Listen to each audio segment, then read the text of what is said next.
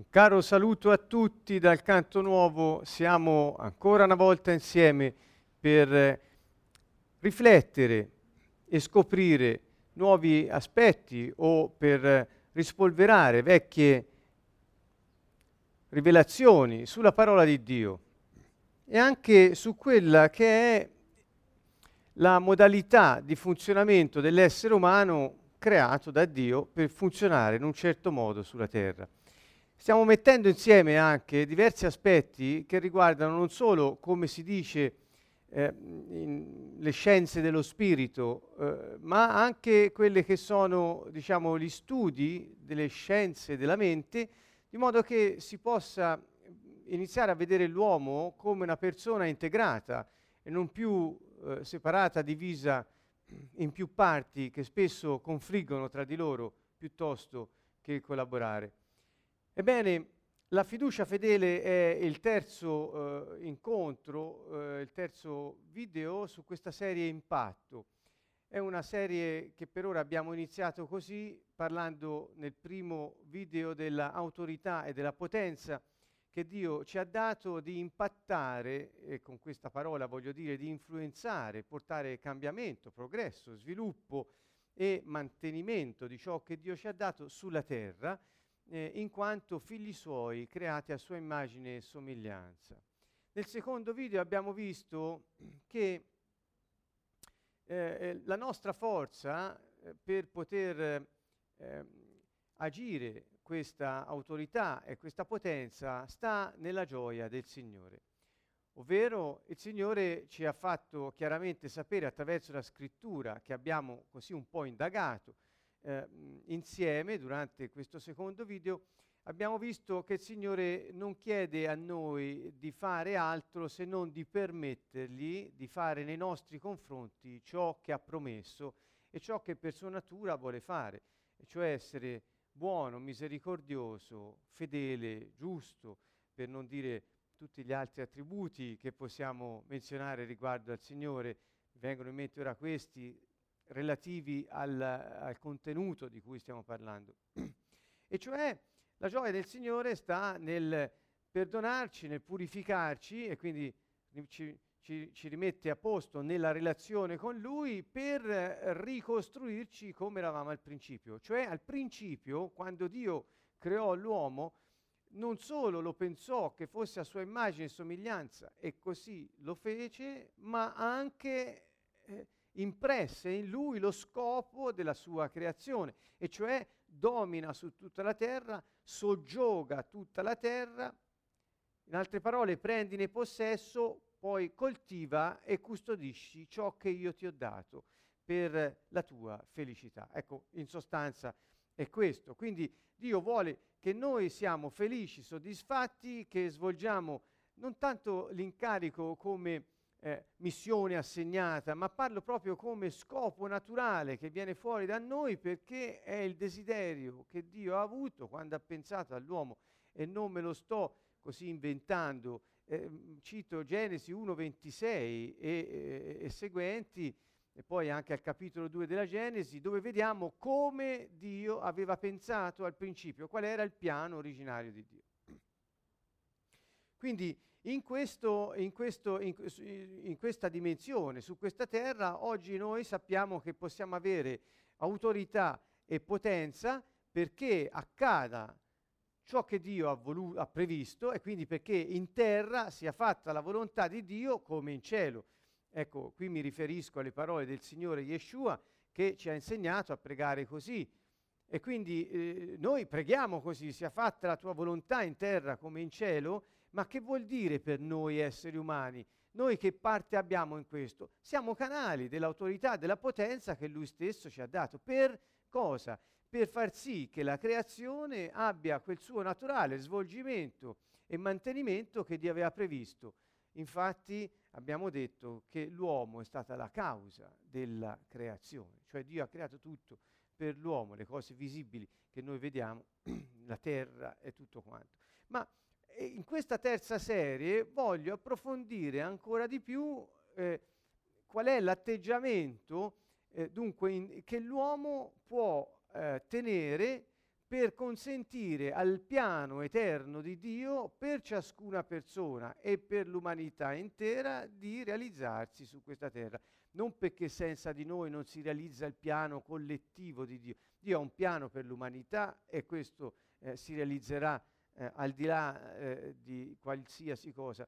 Quello di cui parlo invece, è, è meglio voglio specificarlo, è proprio quel piano che Dio ha previsto per ciascuna persona, c'è un piano anche individuale, non solo collettivo. Perché, cari amici, la, eh, la salute di, un, di, un, di, una, di, una, famiglia, di un gruppo, di una nazione, di una collettività, dipende anche e eh, soprattutto dalla salute individuale dei suoi singoli membri. E quindi noi non possiamo vedere il piano collettivo di Dio per l'umanità, che è, sono piani di pace, non di sventura, ci ricorda Geremia 29:11, senza pensare che Dio abbia previsto un piano di pace e non di sventura anche per i singoli membri della collettività di cui stiamo parlando. Di questo vogliamo interessarci. Dunque, quando si va al piano individuale, non solo la nostra forza è nel Signore e l'autorità e la potenza che ci ha dato, possiamo manifestarla impattando il mondo ah, per distruggere le opere del diavolo e portare le persone, noi stessi, a crescere nello spirito, ma abbiamo anche un atteggiamento di fondo con il quale possiamo affrontare la vita e che permette a questo piano di svilupparsi. Si chiama la fiducia, l'ho chiamata fedele, vedete il terzo argomento è questo, fiducia fedele, che tradotto in termini occidentali ehm, eh, sarebbe la fede. Ora, tutti parlano di fede eh, ed è una cosa buona parlare di fede, io dico se eh, affrontata non alla maniera greca, o meglio eh, alla maniera del pensiero occidentale, ma alla maniera del pensiero di Yeshua che era ebreo e che aveva, ehm, quando, quando, diceva fede, non parlava di quella pistis greca eh, che noi intendiamo come convinzione mentale, assenso mentale ad un concetto che accettiamo come vero, eh, quindi c'è da fare una registrazione della logica razionale nel nostro cervello, non si tratta di questo. Quando Yeshua, cioè Gesù, parlava di fede, parlava piuttosto di eh, fiducia e non di assenso mentale. Come dire, ci credo, ci devo credere perché mi hanno detto che è la verità. No, Gesù parlava di fiducia come nostro atteggiamento interiore e che si manifesta nel comportamento oggettivo dell'uomo verso Dio. Um, e quindi è di questo che noi parliamo. Quindi fiducia, non, fi- non, fede, io parlo di fiducia fedele, perché studiando eh, le varie parole che eh, al tempo di Gesù eh, potevano essere utilizzate da chi parlava come Gesù di fiducia, si vede che insieme alla fiducia c'è sempre la fedeltà, cioè il concetto ebraico di fiducia, quindi biblico di fiducia, eh, non riguarda tanto l'atteggiamento razionale dell'uomo di fronte al mistero della vita, quanto la fiducia del suo cuore rest, verso Dio, che resta fedele nel corso della vita nonostante gli eventi e che si trasforma in speranza, che dà coraggio e permette all'uomo di vedere oltre. Ecco, Sto parlando di questo. Capite? Quando io ho capito questo, per me è stata una rivoluzione. Perché non ho più dovuto registrare le valvole della mia razionalità, ma le valvole del cuore. Cioè, ehm, eh, parlo, parlo eh, di una cosa sperimentata, cioè si tratta di fiducia in una persona. Gesù ha detto io sono la verità e noi invece abbiamo spesso nel mondo occidentale, per tradizione, per abitudine o per, per, per, per, via dei sistemi che ci hanno in qualche modo formattato, diciamo, siamo abituati a pensare in termini di adesione mentale a un concetto che quindi, eh, che quindi avere fede nella verità vuol dire, eh, vuol dire accettare dei concetti come veri. Qui in realtà si tratta di mettere la nostra fiducia, rimanere fedeli a quella fiducia e anzi una fiducia che ha la fedeltà come caratteristica principale in una persona, che è la verità. Gesù disse io sono la verità. Qui non dobbiamo registrare il cervello su un concetto, ma registrare il cuore nella relazione con una persona. Ecco che c'è uno shift. Per chi non sa l'inglese, forse, ecco, uso una parola strana, shift è un cambiamento, si usa in inglese come per dire cambio marcia nella macchina. Ecco, si cambia marcia. Si cambia marcia perché si passa da una, da una cosa e- esterna a noi, alla quale ci dobbiamo adattare per poter essere ammessi nel sistema, parlo di religione in sostanza, eh, allora possiamo invece iniziare a vivere una relazione con la persona che pur non vedendola, noi eh, la, la, la, l'abbiamo in noi come la nostra vita. In altre parole, non essere fedeli fiduciosamente o, uh, alla, alla, persona di Dio, a Dio, che è venuto a vivere in noi, che abbiamo accettato e accolto Yeshua, il Messia, ecco, vuol dire in qualche modo eh, eh, tradire la nostra stessa vita, perché Lui è diventato la nostra vita. E quindi vedete, quando noi non abbiamo fiducia, come, nel, nel, al modo in cui ne sto parlando, eh, nel Signore, in realtà siamo in conflitto con noi stessi. E ogni giorno è una scommessa. Ogni giorno diventa un speriamo che abbia indovinato a fare quello che ho deciso di fare, perché non possiamo conoscere la volontà di Dio, a meno che non abbiamo una relazione intima, fiduciosa e rimaniamo fedeli in quella fiducia nonostante ciò che accade con il Signore. Vediamo, ho preso un salmo, il salmo 37, perché parla un po' di questo. Vedete, la gioia del Signore e la fiducia fedele, così coniugo i due ultimi video, questo e quello precedente.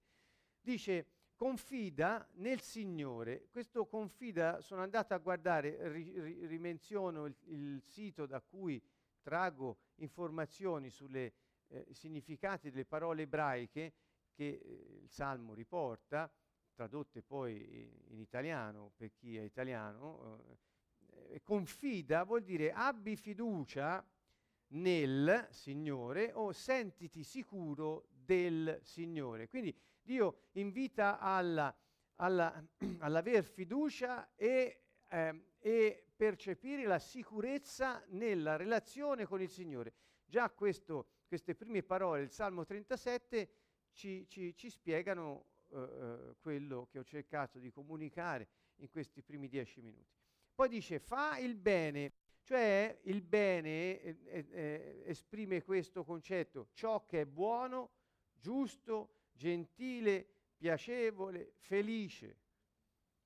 Che il nostro concetto di bene è un po' un concetto che attiene alla moralità o all'etica, in, un, eh, eh, in questo caso un po' tinteggiata di religiosità, eh, mh, mm, il bene vuol dire anche fare ciò che è gentile, piacevole, felice, sempre in relazione, ascoltate bene, sempre in relazione al piano di Dio.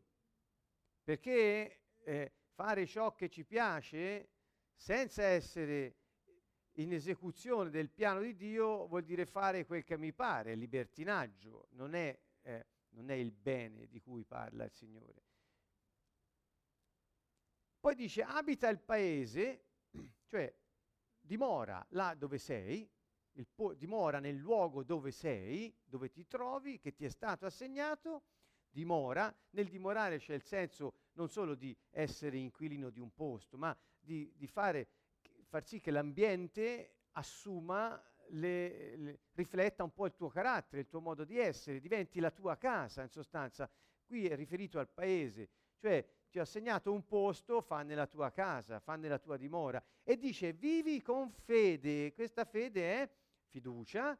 Vivi con fede, tradotto, secondo questa impostazione letterale, coltiva, mantieni la fiducia fedele. Cioè la parola qui usata è emunach. Allora, io l'ho presa come parola chiave è munach, si, che, che è la parola che esprime questo concetto della fiducia fedele. Quindi abita il paese e coltiva, mantieni la fiducia fedele. Che vuol dire? Che mentre abiti il paese, eh, magari succedono delle cose che potrebbero in qualche modo portarti, come direbbe qualcuno, a dubitare o a, a, o a far permettere che si incrini quella fiducia, ma Dio ci dice guarda, continua a coltivare, quindi la fiducia si può coltivare e poi dice mantienila in modo fedele, mantienila perché Dio è fedele e mantiene tutte le sue promesse. Lo rileggo questo verso 3, abbi fiducia nel Signore, sentiti sicuro del Signore e fa ciò che è buono, giusto, gentile, piacevole e felice.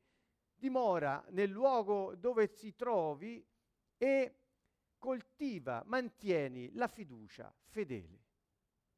Sentite, a me piace tanto, potete sentire come un po' diverso il salmo eh, spiegato con il senso eh, originario, un po' che eh, si ritrova, il, lo dico per tutti, il sito da cui traggo queste informazioni, avevo iniziato, poi non ho finito, è il Blue Letter Bible, che è uno strumento piuttosto eh, attendibile e, e ricco. Eh, chiunque vuole trovare dei significati, le parole ebraiche, lì trova delle, delle, delle eh, spiegazioni semplici e fatto bene.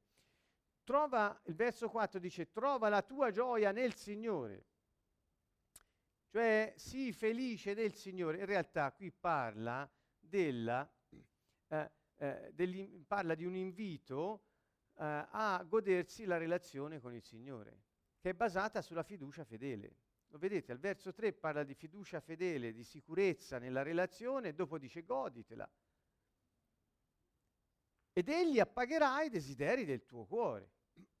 cioè, quando sei fiducioso verso il Signore, confidi in Lui, coltivi quella fiducia fedele e non permetti a niente nessuno di incrinarla, perché quello toglierebbe la tua speranza, il coraggio e la capacità di vedere oltre le circostanze, allora i tuoi desideri sono i desideri di Dio, perché hai una relazione intima, sincera con Lui e quindi sai qual è la sua volontà e ti piace fare la sua volontà e quello che Dio desidera per te e per gli uomini diventa anche il desiderio del tuo cuore. In quel caso Dio realizza i desideri del tuo cuore.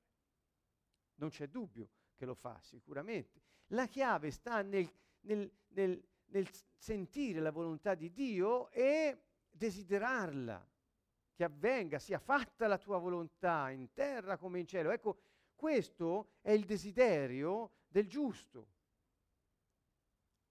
che vive per fede. Eh, sto citando le versioni italiane, vive per fede vuol dire vive fiducioso e mantiene questa fiducia nel tempo nel Signore, perché cari amici, appagherai i desideri del tuo cuore, non dice stasera o stamattina, ma quando è il tempo opportuno, nella pienezza del tempo, concetto mo- biblico, cioè Dio fa tutto, realizza quella sua volontà sulla terra quando il tempo è maturo. E questo lo vediamo, avviene anche in natura, in tutte le cose. Cioè Dio non cambia, ha dei principi che Lui applica a ciò che ha creato perché vengono da Lui. Allora, eh, allora verso 5 dice, riponi la tua sorte nel Signore, in realtà vuol dire affida le tue vie, le tue vie che sono le tue scelte, i tuoi modi di fare, i tuoi modi di essere, le tue prospettive, quello che hai nel cuore, i desideri del tuo cuore e i modi in cui pensi di realizzarli, non, non diventarne innamorato, ma affidali al Signore.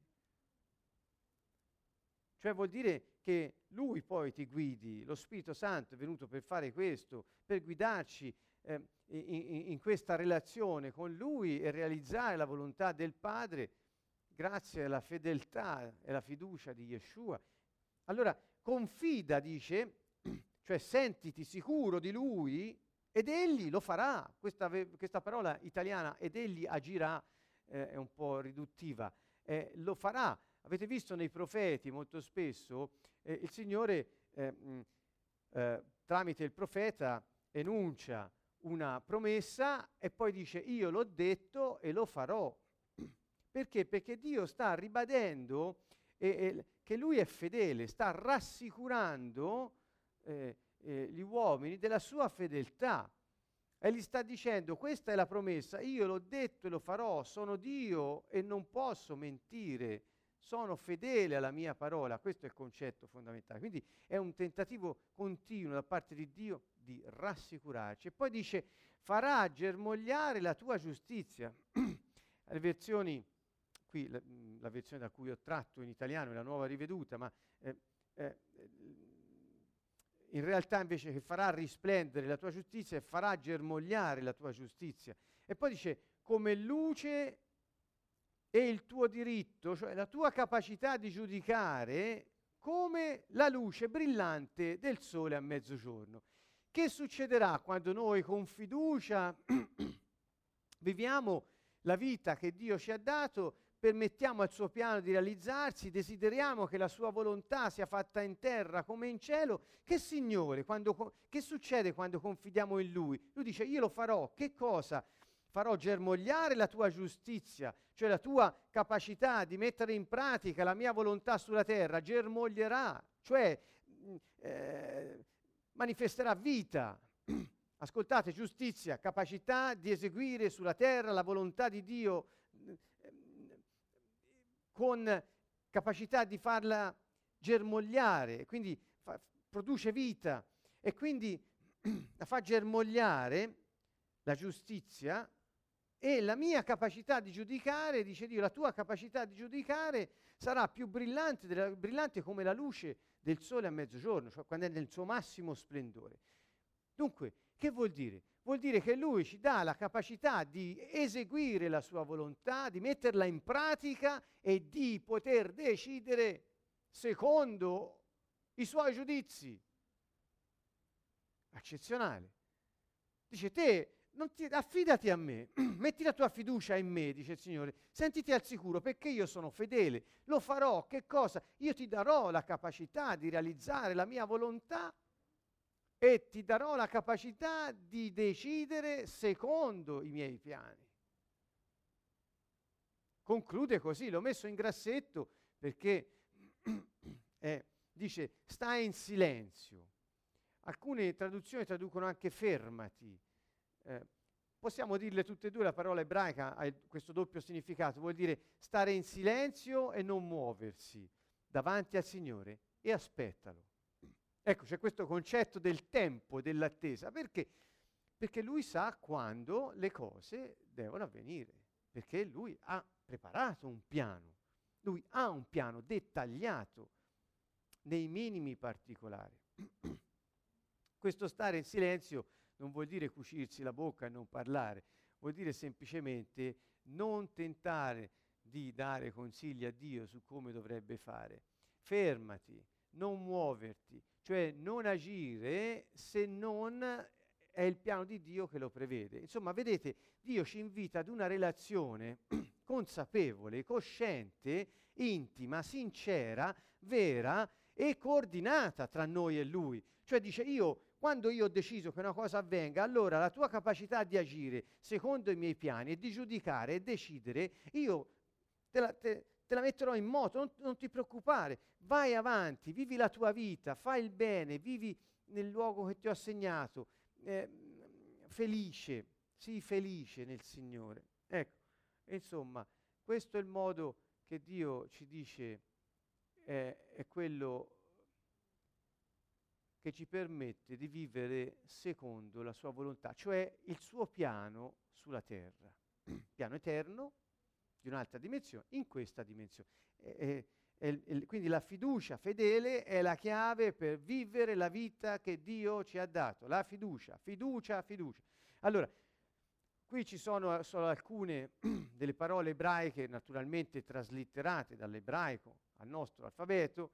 Eh, eh, vedete, non so neanche se le pronuncio bene, ma batak vuol dire aver fiducia, confidare, essere coraggioso, essere sicuro, sono quelle cose di cui vi ho parlato, cioè riporre in qualcuno la propria fiducia, speranza, sicurezza. Amman vuol dire essere fedeli, saldi, sostenere, essere degni di fiducia. E munach, che è la parola che io ho, ho preso come eh, quella, quella, che ci guida più, più, più, delle altre in questo viaggio, vuol dire fiducia fedele e fedeltà fiduciosa, vuol dire fermezza e fedeltà. Vedete, non c'è mai fiducia senza fedeltà nel concetto ebraico.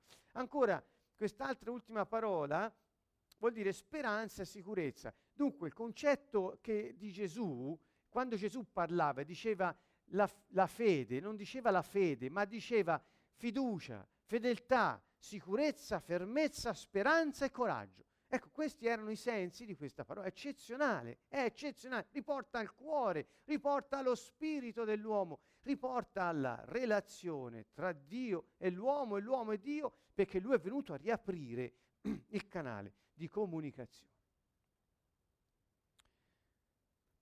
La fiducia è innata e si sviluppa. Dunque, se questo è, che vuol dire? Dio non ci chiede mai niente che non ci abbia messo in grado di fare.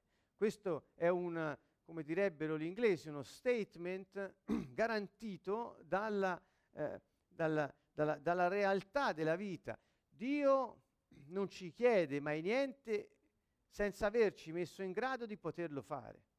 Quindi se ci dice abbiate fiducia e rimanete fedeli nella fiducia fino a che il mio piano non si realizza, anche tramite te, eh, eh, vuol dire che c'è una fiducia innata nell'uomo. L'uomo nasce con la fiducia innata e si sviluppa. I, questa frase io sono ok, tu sei ok, che vedete nella, nella slide, che vuol dire? Vuol dire che quando l'essere umano viene eh, alla, alla, luce, viene alla vita, nasce, eh, ha dentro di sé una posizione di base ehm, eh, di okness, potremmo dire, cioè io vado bene, perché la persona che nasce si aspetta di essere adatta all'ambiente in cui nasce per fare le cose per cui è nata. E Così le persone che ricevono il bambino che nasce o la bambina che nasce hanno, hanno in loro, secondo l'ottica, il piano di Dio, questa fiducia e questa capacità di ricambiare la fiducia del bambino che si aspetta accudimento, di poterlo fare. Quindi vedete, proprio non, eh, è una cosa naturale negli esseri umani esiste la innata capacità di rispondere ai bisogni primari altrui. Cioè il bambino nasce, è nudo, non sa parlare, non sa eh, mettere insieme due numeri, non sa camminare, non sa gestire fond- eh, tante cose, insomma non sa fare niente, è nelle mani di coloro che lo ricevono e lo accolgono. Il bambino ha la fiducia, nascendo, che chiunque lo prenderà saranno i suoi genitori o quelli che oggi si chiamano caregivers, cioè quelli che danno accudimento, saranno loro a questa fiducia che si prenderanno cura di lui o di lei. E così le persone, Dio ha pensato, le persone che accolgono il bambino hanno la capacità di rispondere ai bisogni primari di questa creatura. Se no Dio non avrebbe eh, fatto le cose in natura come, come, so, come sono. E questa capacità di confidare nell'accudimento e di rispondere ai bisogni, ascoltate, sono due, son due, due capacità. Il bambino ha la capacità di confidare nell'accudimento che riceverà, questa è fiducia. E il caregiver il, genitore o la persona che si prende cura di lui ha la capacità di rispondere a questi bisogni.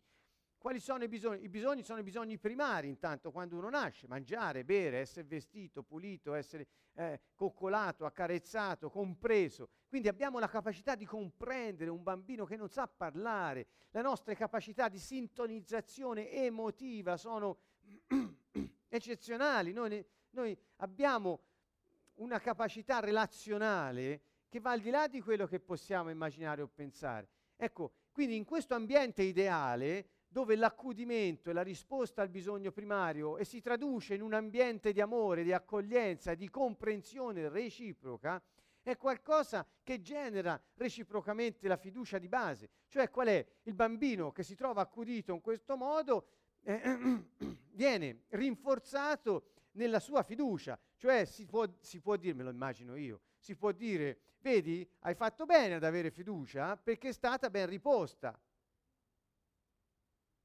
Cioè funzioniamo così.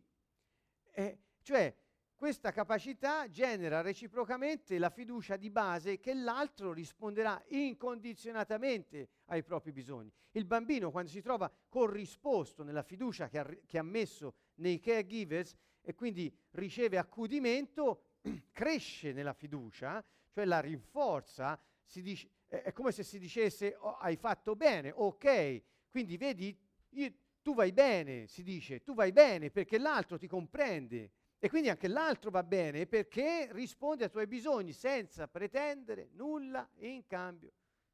Non so se andiamo a prendere quello che tutti chiamano l'inno all'amore, che troviamo nelle lettere eh, eh, di Paolo, eh, eh beh, è comprensibile quando dice l'amore eh, eh, non, non, non cerca il proprio interesse, l'amore non vuole nulla in cambio, L'amore è quindi quell'amore incondizionato che poi i greci chiamano agape e che eh, nel, nel, Nuovo Testamento è utilizzato proprio per indicare l'amore fraterno che Gesù eh, ha, ha chiesto ai suoi di avere tra di loro.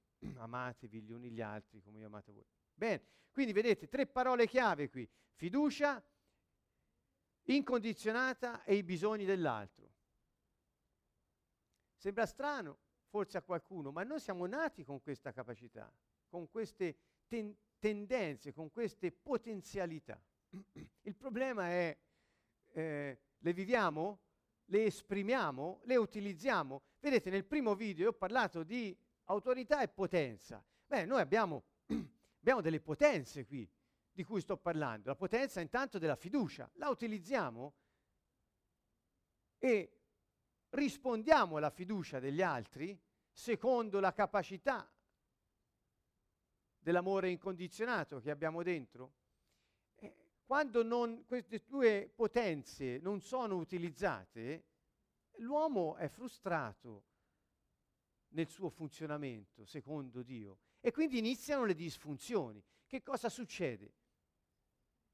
Se si interrompe la mutualità primaria, mutualità vuol dire reciprocità, e qui direi incondizionata, primaria, o se le risposte ai bisogni altrui perdono la gratuità, vedete, l'altro sviluppa insicurezza e assume posizioni svalutanti riguardo a se stesso, agli altri, al mondo.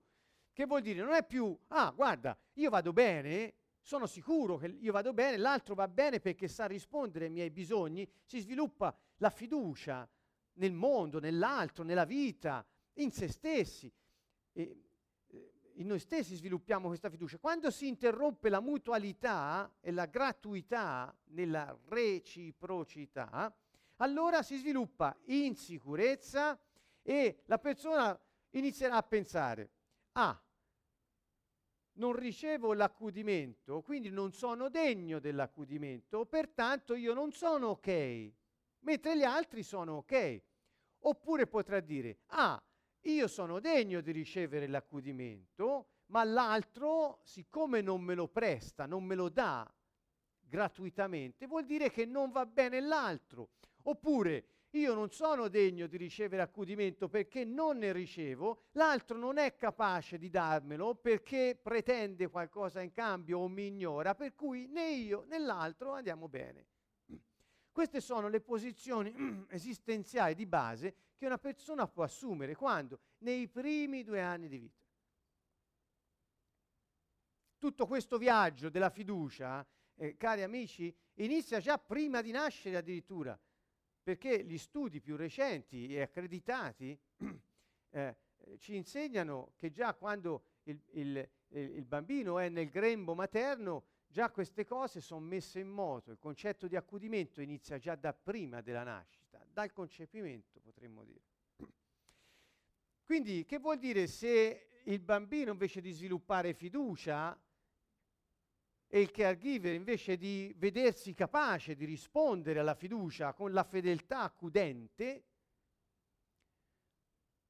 che vuol dire se si ritrova in una posizione non più io sono ok, lui, tu sei ok, ma io non vado bene, tu sì, oppure io vado bene, tu no, oppure nessuno dei due va bene, che vuol dire svalutazione di cosa? Della persona, cioè di cosa? Della potenza che Dio ha messo in noi di rispondere alla vita secondo i suoi piani. L'insicurezza è il minimo che esce da qui. Si parla infatti di insicurezza, eh, questa è un po' la base di quello, che vi sto dicendo, può essere utilizzato per comprendere quella parola, quel, quei termini molto usati oggi di attaccamento sicuro. Che quando l'attaccamento della persona a chi è preposto a prendersi cura della persona stessa, parlo della, del bambino nella prima infanzia, eh, viene, viene, meno quella, quella mutualità gratuita, allora si rompe la sicurezza dell'attaccamento, della relazione, chiamiamola così, e, e la persona inizia, la persona, il bambino in questo caso, ecco, voglio puntualizzare, è già da quando siamo così piccoli che questo inizia.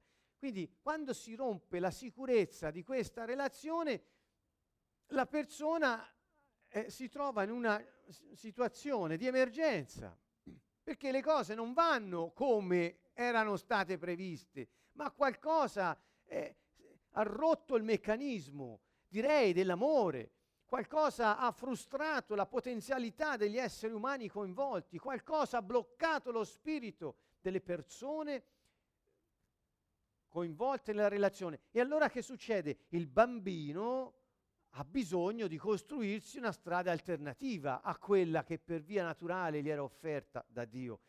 E quindi che cosa fa? Comincia a strutturare una storia, un, un, un, un, suo modo di essere di fronte alla vita, di fronte agli altri, di fronte a se stesso, che gli permetta di procurarsi la sicurezza che gratuitamente non ha avuto guadagnandosela. Ecco da qui nasce quello che chiamiamo un copione di vita. La fiducia di base si sviluppa nella fedeltà ed è innata, questo lo ripeto, è fondamentale.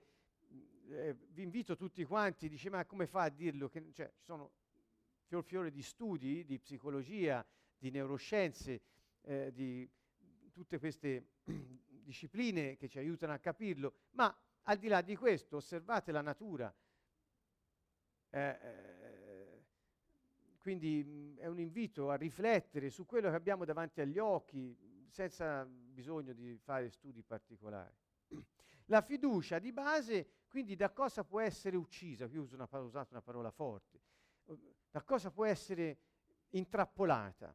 Dall'insicurezza dell'attaccamento che generano i caregivers. Dico generano senza attribuirne colpa o altro, perché spesso i bambini percepiscono che chi è preposto non li accudisce, ma in realtà forse non è neanche così. Quindi si parla di percezioni che il, che il bambino ha di quello che gli accade intorno. Dunque la fiducia è frustrata come potenzialità dello spirito umano dall'insicurezza generata da una relazione non corrisposta. Vedete? quanto è importante la relazione tra gli uomini, è così che dovremmo dire della relazione tra gli uomini e Dio, che Gesù è venuto a riaprire. Sto gettando le basi per poi andare a vedere che cosa vuol dire avere relazione con Dio, ma capiamo già da qui che la fiducia è essenziale nella relazione tra gli uomini ne parlerò dopo. Giovanni dice, come puoi dire di amare Dio che non vedi se non ami il fratello che vedi? Che vuol dire? Giovanni stesso ci riporta alla realtà e dice, e dice che quello che è la relazione tra te e Dio sia la relazione, eh, parlo a livello di fiducia, di amore, di cui lui parla, eh, con gli uomini. È lo stesso, siamo fatti a sua immagine e somiglianza. La relazione con Dio si basa sulla fiducia eh, reciproca, gratuita, incondizionata, fedele. Ed è la stessa, guarda caso, nel, du- nel 2000 lo ritroviamo eh, dopo gli studi a cui ho accennato, che si accorgono, ma, ma guarda un po', è, stessa, è lo stesso fondamento che rende sane le relazioni anche tra gli uomini. Eh, questo mi sembra bellissima come conclusione. Lo sviluppo della personalità da 0 a 18 mesi di età. Ora io non voglio qui entrare troppo nel, nello specifico, però eh, eh, eh, la speranza, ecco, va da questo, sorge dalla risoluzione del conflitto tra fiducia e sfiducia. Che vuol dire?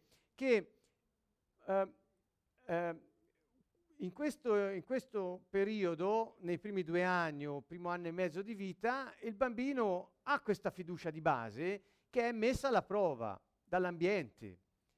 Se ciò che eh, si trova davanti non corrisponde alle aspettative fiduciose che aveva, chiaramente deve rivedere qualcosa. Bisognerà che la sicurezza se la procuri guadagnandosela in qualche modo. E quindi, e quindi se in questi, in questi mesi prevale l'esperienza di sfiducia, non di fiducia, eh, chiaramente la speranza in questa persona non avrà un grande posto nella sua vita, a meno che poi non intervengano altre esperienze che possano portarlo consapevolmente a decidere altrimenti. Se mancano fiducia e speranza, poiché la speranza è, lo vedremo meglio dopo, eh, un mantenimento della fiducia nel tempo in attesa che le aspettative fiduciosamente attese si realizzino, se mancano fiducia e speranza, si impara a diffidare dagli altri. Guardiamo, sono solo alcune riflessioni, sono molte altre cose. Gli eventi tragici e le crisi evolutive sono percepiti come rinforzo della sfiducia. Ah, hai visto, è successo questo perché? Perché non sei degno di... oppure perché gli altri non funzionano, oppure perché la vita è uno schifo. Insomma, le tre posizioni alternative svalutanti che si possono assumere. Quindi gli eventi tragici o le crisi, le difficoltà della vita non sono viste come, come, come, difficoltà che si possono attraversare con quella fiducia di base. No, sono, ah, hai visto che è veramente così. Sono presi a rinforzo della sfiducia che si è generata. Spesso si tende alla solitudine, alla depressione.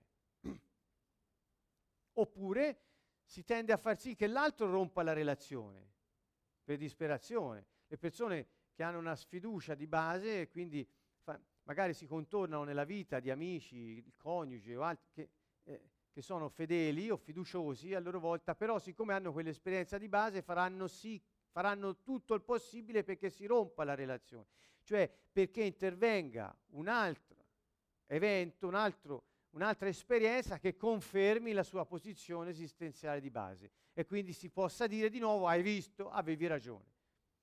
Oppure si sviluppano relazioni simbiotiche. Quindi lo sfiduciato nella vita, in se stesso, negli altri, in qualche modo non riesce ad avere queste relazioni durature perché o fa sì che, fa, o, o fa sì che si rompano oppure vive in simbiosi garantendosi la funzione che crede di non avere affidando agli altri la propria eh, esperienza di vita. È un po' una piaga, ecco, vorrei dire, perché l'uomo nasce con la propensione ad un attaccamento sicuro. E invece quando si genera insicurezza nella vita di una persona, e non solo parlo del bambino, pensate al, al, al, caregiver, al genitore o altre figure che non si sentono in grado di accudirlo, non si sentono in grado o degne di prendersene cura e di accompagnarlo nella crescita. Cioè, la, se vediamo bene intorno a noi, la maggior parte delle relazioni sono minate o rese difficili e poi non sane da queste insicurezze e sfiducie di base che le persone si portano dietro da sempre, senza nemmeno rendersi conto di cosa eh, sta accadendo. Ehm, la, vedete, l'aborto del potenziale dell'uomo, questa è una mia frase, passa dall'insicurezza dell'attaccamento sviluppata nei primi anni di vita. E questo attaccamento insicuro rende difficile la fiducia in Dio. Perché? Perché quando nasci con una sfiducia rinforzata da eventi continui e successivi, che è vero che tu non vali o che gli altri non valgono o che la vita è uno schifo in generale, ebbene quando hai questo atteggiamento di base, eh, non, come, come, fa una persona a fidarsi naturalmente di Dio? Eh, manca l'affidamento, manca l'allenamento all'affidamento, manca la sicurezza nell'affidamento, cioè io mi affido a chi? Ricordate il Salmo 37. Manca l'intimità perché chi, chi cresce con una posizione svalutante, in una posizione svalutante, ha paura dell'intimità, perché nell'intimità occorre avere fiducia dell'altro. Ecco perché oggi il tema dell'intimità è così eh, molto evitato, eh, eh, parlo nelle relazioni, perché? Perché la base dell'intimità è la fiducia, in quanto quando siamo intimi non abbiamo nessuna pretesa verso l'altro, non abbiamo difese erette per impedire all'altro di entrare nella nostra vita e nemmeno eh, eh ci slanciamo con offese a impedire all'altro di poter essere chi è. Nell'intimità eh, la sicurezza e la fiducia regnano. Ecco che dunque con Dio noi siamo chiamati ad avere questo atteggiamento per poter vivere in modo sano la nostra relazione con Lui, questo atteggiamento del nostro cuore, di fiducia fedele.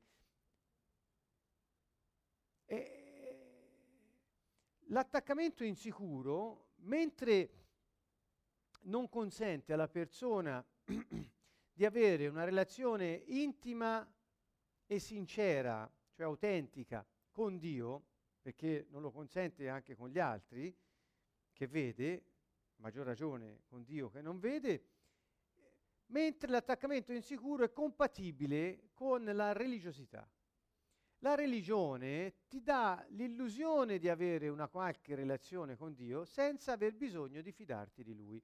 Ora, questa è un'affermazione che richiederebbe molto tempo, io ve la do, la metto lì e, e cerco di spiegare qualcosina ora, per renderla più eh, commestibile, si potrebbe dire. Che vuol dire? Che se sei insicuro di fondo eh, di te, degli altri, della vita in genere, eh, la religione non ti chiede di avere intimità con Dio. La religione in generale ti permette di eh, rapportarti ad un Dio esterno alla tua vita, che sta da qualche parte, che in realtà non è la tua priorità e in realtà forse non si interessa tanto di te, ma comunque mette a posto la tua coscienza e in qualche modo ti giustifica per la vita che potrai avere dopo la morte. Quindi nella religione l'elemento base non è la, rela- la, fi- la fiducia nel Signore, ma è adempiere in modo legalistico determinati compiti affinché possiamo essere ammessi alla giustificazione, al perdono e alla vita dopo morte con Lui. Vedete che la religione è proprio eh, un, un, un, humus, dove, un terreno fertile dove la sfiducia mette radici, e cioè permette alla persona di non cambiare. Non c'è bisogno di vedere se stessi, non c'è bisogno di eh, vivere la, la, la, la, sfida della sfiducia, cioè di, di, di cambiare verso la fiducia, non c'è bisogno. La religione ti permette di vivere nell'insicurezza con Dio. Quindi è un'illusione. La religione prescinde dall'intimità con Dio e con gli altri dà una parvenza di giustificazione delle proprie insicurezze, dà una parvenza di sicurezza approvata dall'alto al copione che abbiamo scelto di vivere. È come se Dio mettesse il timbro, va bene, con la religione, Dio approva il tuo modo di vivere, anche se non è il modo di vivere che Dio vuole perché te lo ingrazi attraverso gli sforzi e l'osservanza legalistica di norme religiose, precetti, riti, vai a fare le tue cose, fai i compiti a casa, parlo di preghiere e culti, e poi alla fine ottieni il nulla osta da parte di Dio. Ancora, ogni persona tende a vivere, e questo è generale, in un ambiente che confermi la sua posizione esistenziale di fondo. Il sistema religioso lo seleziona con grande efficacia. Cioè, se la tua posizione esistenziale di fondo è svalutante, l'ambiente religioso ti consente di mantenerla e anzi te la rinforza. Perché? Perché si fonda su simbiosi, perché si fonda sulla eh, eh, manipolazione, si fonda sulla, sul controllo delle persone, si fonda su questo. Le persone non è bene che siano autonome perché devono sempre aver bisogno di qualcuno che gli dica cosa fare. In sostanza, la religione permette a chi svaluta gli altri, se stesso o la vita, di poter convivere con la sua posizione esistenziale di fondo. Il punto, queste sono frasi che io ho estrapolato di questa slide e anche di altre dal mio libro La vita in 4D, edito dall'Evangelista Media in italiano, eh, sta per essere pubblicato in inglese e, e in slovacco. E, eh, le potete trovare nel mio libro, questo argomento è lungamente trattato al capitolo settimo del mio libro. Dice, di, in, in, dice l'autore, cioè sarei io, il punto non è come adattarsi all'ambiente, ma come vivere nell'ambiente compiendo con successo il nostro scopo. E ancora Dio non è una risorsa psicologica, un meccanismo mentale, un sistema adattivo, una strategia per placare l'ansia o il senso di colpa. La religione porta a tutto questo, ma Dio non è questo.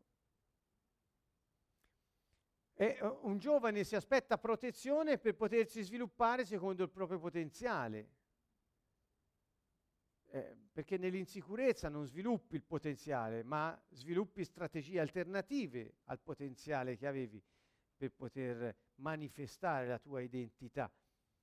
Quando questa innata aspettativa di potersi sviluppare secondo il proprio potenziale, dato da Dio, lo ripeto, dato da Dio, secondo il suo piano originario, quando questa innata aspettativa è frustrata, si adottano decisioni alternative ci mettiamo in moto per trovare delle scorciatoie, dei modi alternativi di vita.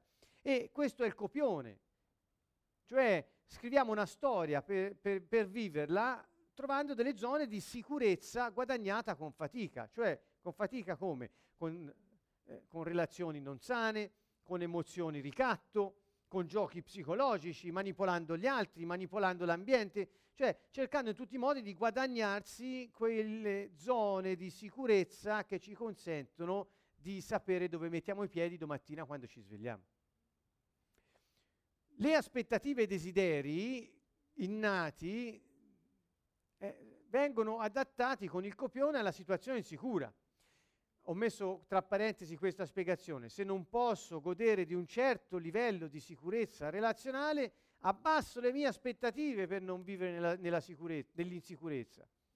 Capite? Il meccanismo è contrario, non è che vado a cercare di cambiare per poter trovare la sicurezza nella fiducia, ma abbasso le mie aspettative e quindi in qualche modo accetto la mediocrità nella mia vita affinché possa sopravvivere.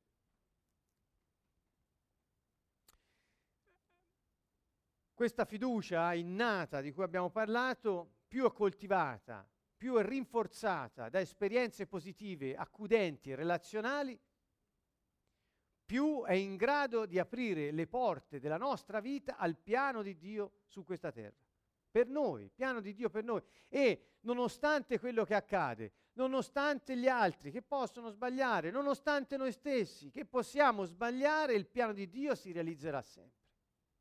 Questa è la fiducia e quando è mantenuta nel tempo, è resa, diciamo, non solo costante, ma anche si rinforza nel superare certe crisi, mantenendo la fiducia, questa fiducia diventa speranza. La speranza è l'attesa fiduciosa e certa che la possibilità, la probabilità, che è un grado superiore, o anche la sola chance, che è un grado inferiore della possibilità, che si intravede all'orizzonte si realizzerà. La speranza apre il potenziale dell'individuo. Vorrei leggervi eh, dalla lettera ai Romani, il capitolo 5, molto velocemente, verso, dal verso 1 al verso 5. Guardate, parla proprio di questo. Inizia con la fede, cioè la fiducia, e termina con la speranza, attribuendo allo Spirito Santo tutto quello che riguarda queste due potenze del nostro spirito.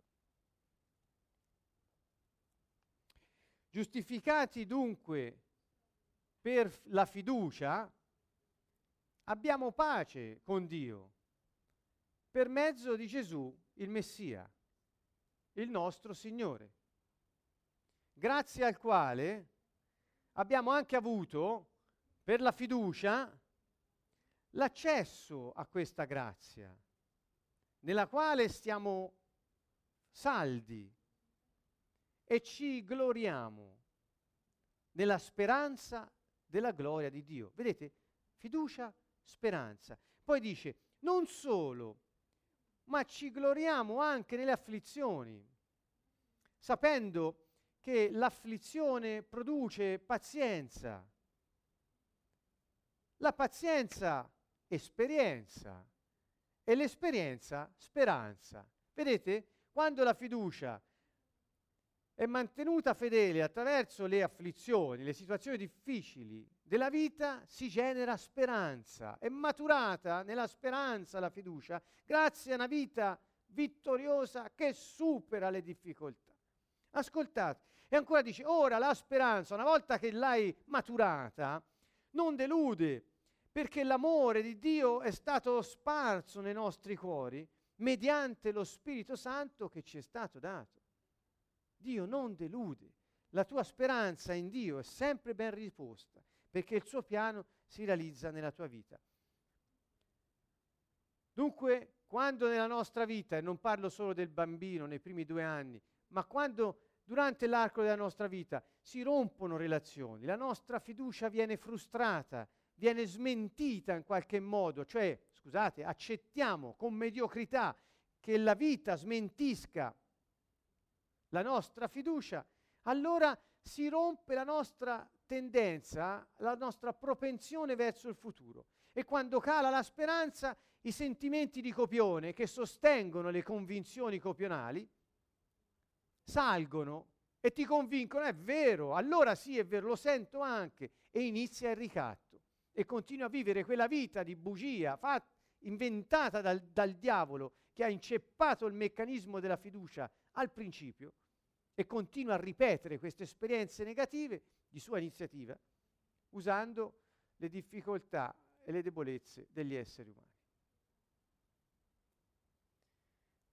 Gesù ebbe fiducia, lui è il nostro modello.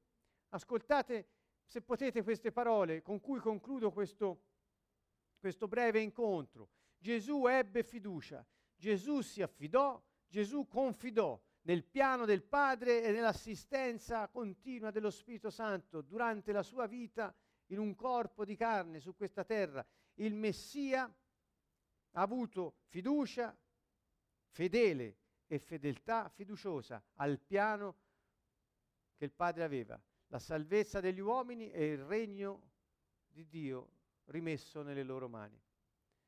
Senza emunah senza fiducia fedele non possiamo compiere il nostro destino, cioè quel piano eterno che Dio ha preparato per noi, di felicità. Coltiviamo dunque nei giovani la fiducia innata, quella misura standard data a ciascuno, come dice la scrittura. Il bambino impara a fidarsi nella vita quando si sente sicuro con l'ambiente che ha intorno.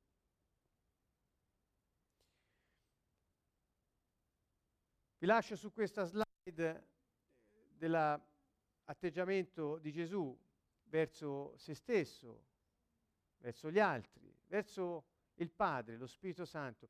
Gesù che ha avuto la fiducia di consegnare se stesso alla morte confidando che come secondo il piano il Padre e lo Spirito Santo sarebbero intervenuti per risuscitarlo dai morti. Quale fiducia più grande, quale speranza più forte, messa alla prova da afflizioni e da pazienza che si è generata nell'afflizione. Io ripeto, i casi e le cose della vita che dunque Dio permette che ci accadano, se vissute con la fiducia nel Signore, producono pazienza e generano speranza. E questa non delude mai, perché lo Spirito Santo che ci è stato dato è Dio che nella nostra vita realizza il piano eterno del Padre pensato per ciascuno di noi. Con questo breve pensiero vi saluto e ci rivedremo, ci risentiremo eh, per altri incontri su questa serie. Bene, con tutto il cuore un caro saluto, coltivate la fiducia nei giovani e se potete accettate di cambiare e di lasciare l'insicurezza dietro di voi per andare verso il futuro con la speranza nel cuore. Dio è con noi ed è fedele.